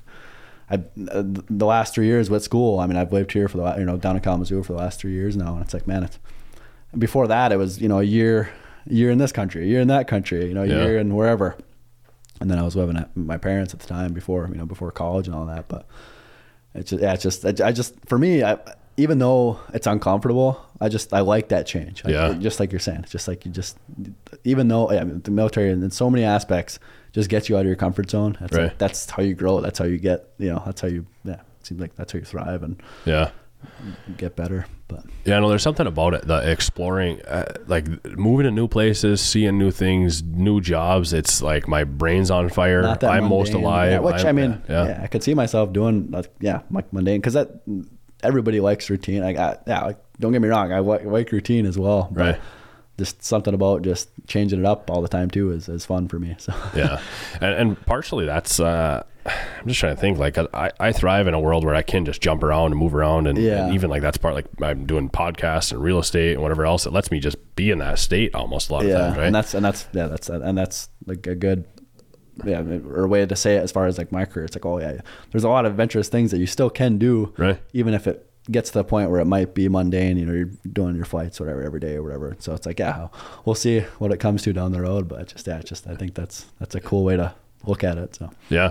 No, I think you have this overall trend of, of Yeah. Flying and pilot and whatever mm-hmm. else, right? But to me, I'm just putting myself in your shoes, and that's what I thought of is like, Yeah. man, you'd be fun to go do some adventure style yeah, stuff. and that's and that, yeah, like even like skydiving. I, I did that one time. Have you ever been skydiving? No, That no. is such a cool experience. Like I mean, yeah, you got to drop a whatever two three hundred bucks on it, but it's like it's it's it's the, the coolest experience. Like it just Yeah. it just it just but as as far as the adventurous, you know, and that's what and you're talking about being adventurous, like just going on hikes and going like man, I need to do more of that and go on a you know go go go climb some hills and go skydive off. I always thought the the coolest thing would be the, that those wing flying suits. Like Oh, that would be the ultimate. Would you do it? I, I I feel like I could get to that point, but obviously you have to do so many jumps skydiving, and then you have to you know be all qualified and be able to, to even get a wingsuit. And, Mm.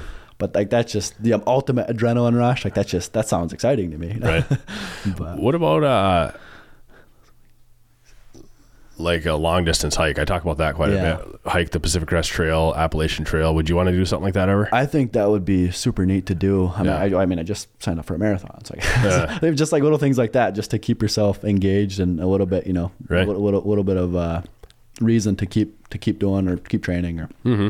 But um, yeah, no, th- those those type of kind of even yeah, I think you had uh, was it Garrett that Yeah. biked across the country. I'm like, man, I need to. I, I, I need to just do that. Right. it's like that would be so fun, you know. to- Right. At least to just and, and that's the thing. It's like you just a lot of times I feel like I've done things just to say you did, you know, swim across the canal or go skydiving or jump off a bridge or whatever into the water. You know, it's just like just like you just more or less not really to say you did, but yeah, just just to have that experience. I'm like, oh, that was that was cool, you know. So Yeah. So that uh, either the bike ride across the country or uh, the Pacific Crest Trail, Appalachian Trail, something like that, you would be interested I in. would, yeah, for sure. And, that, and then again, like would I do it myself? I feel like that'd be the easiest way to do it. But Yeah. again, with somebody would probably wouldn't be the worst either, you know. So Yeah, I've thought about that quite a bit. Like, I think I would enjoy both. I enjoy with somebody. It's fun to have a partner. Experiences are best shared, right? Uh, but again, by yourself, you you still get to lean in. Like, no, I'm gonna I'm gonna sit here all day and not move. I'm gonna hike 30 miles today. I'm whatever. It's totally up to you. But also, you you come across all these people on this trail, and you get to just hang out and have be you. whatever right? experiences you're gonna have, you know. Right. So yeah, I think Yeah. that would be super neat. But yeah, no, I just for me, like I said, maybe I'm just still and they just just still living out my younger years, but just, yeah, just the the the high you know high intensity, just the all the exciting things, you know, whether it be you know snowboarding or skydiving or you know all these things that are just super adrenaline packed or wakeboarding. You know, it's like that. That's just that's where I gravitate towards now. But it's like Yeah. oh no, maybe eventually I'll just be able to tone it down a bit Right, and do right. something that's a little bit more you know relaxed. Yeah, what for though? I know. Right, yeah. I don't know. why, why, why, you know, they say, oh, I'm still, you know, still young, or you know, try, Right. try, try to try to live like that. I guess is probably the best way to go about it. So. Yeah.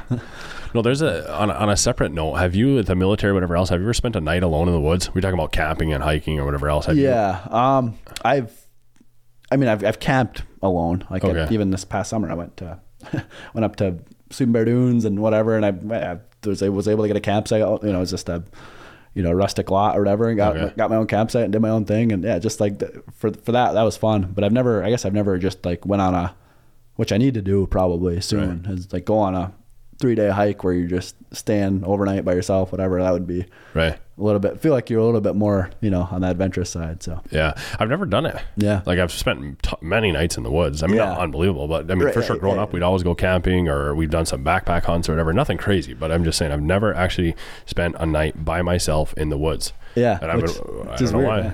yeah. But there, there's an element of where it's like you find comfort in the guy that's 10 feet away from you. yeah You know what I mean? even, Like- even in the military i mean like we you know there's a couple times in combat training where you sleep outside or whatever and you, Yeah. you don't even have a tent above you you know it's like oh Right. this is sweet sleeping under the stars i remember think it was my birthday at the time or whatever. Yeah. And we're just like, I was like, you know, I'm eating uh, the MRE for, for my birthday meal. You know, I'm like, oh, Right. this is sweet. You know, Right.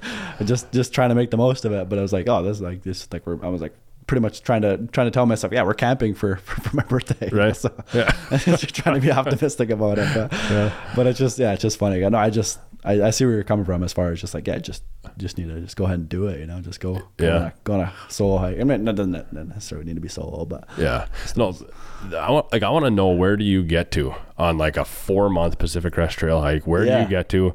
Like, and there's got to be ups, downs, lefts, right, sideways, or a bike across the country, right? Right. There's got to be all these swings and, and whatever else. But where do you get to on a mental level, on an on an emotional level? Like, what struggles do you overcome? Do you? I, I remember I was you, you, you watched that movie Cast Away with Tom Hanks. no, whatever. uh, yeah, parts of it. Anyway, but it's just like, but I like does is, I'm not necessarily saying that's a good thing, but like you wonder, like, does that just free your mind so much to where you're just, you know, you're obviously you're in survival mode, but Right. just like that, those kind of things. It's like, oh, okay, like I, you know, it's like, man, maybe that would would be kind of a neat experience. Obviously, you don't want to purposely put yourself in that situation, but no right no but there's a there's a thing like the uh right now you're so connected. You've got deadlines you've got schedules Yeah. got things you got to do. You got you got to pay your taxes. There's all these things. And then I even I've talked about this on about here on here before but Steve Rinella uh, MeatEater guy Mm-hmm. talks about the guy that I think he canoed around Lake Superior. I've talked about this Okay, before I even yeah. talked about it with Garrett I think uh, where like you know that feeling okay you're, you're rushed you're frantic in your normal life? Maybe not necessarily but just say you are right? Like your average person is on on average on edge and you got things that you got to do you got to think about you got to worry about check your email do whatever. If you go camping for a week it takes you a couple days to slow down. Eventually you slow down at the, at the end of the week you're finally relaxed slowing down you're Yeah. reading a book you're taking a break whatever this guy that did that for six months said he never never saw an end to that like life there's kept slowing down just full. It just it just kept on. Right. there was they just in completely relaxed mode mm-hmm. at that point. Yeah. yeah it never found an end like Yeah. it kept going and kept going and kept going to the point where he's like i, don't- I don't I, I, I don't know if I want to stop. right right but even that is like i want to know like do you get to the point what's it like like i've been so connected for so long Where's your mind? where do, where do you Yeah. go after four months of just my only role here is to just eat hike and enjoy myself right Yeah. Uh, and and it's struggle at certain points of it but i just i don't know there's a part of me that just wants to know what would you where do you get to Yeah. and, and does things slow down do you, do you are you more perceptive uh, the whole bit i don't know yeah, Well, even just just like yeah, you're saying, like, if, in order to yeah, to be more intentional to do that. Right. That's why, I like- yeah, it's just like you're talking about all these books that you've read and stuff, and I'm like, oh, that I need to be more intentional about reading because I, I don't know if that gets me to a different place too. But it's Yeah. I, I know there's yeah, there's a lot of beneficial books. I don't do as much reading as I should, you know, and Yeah. it's like, oh, that could probably change your perspective on all things as well. So yeah But for sure I don't know how no you- i enjoy the heck out of it i took a break for a while uh like I feel like from like 16 to uh, through my college years, but then Yeah. got back into pretty heavy again. Yeah, I mean, I remember just I read William Morris and stuff before before going to bed, but I Yeah. never got like full. I mean, I did read The Lone Survivor, but I'm like, man, I need to read Yeah. read you know uh, what is it, Jordan Peterson's Twelve Rules for Life, or just some of these different books. I'm like, man, I need to I need to do that because I think that would be be good for me. But Right.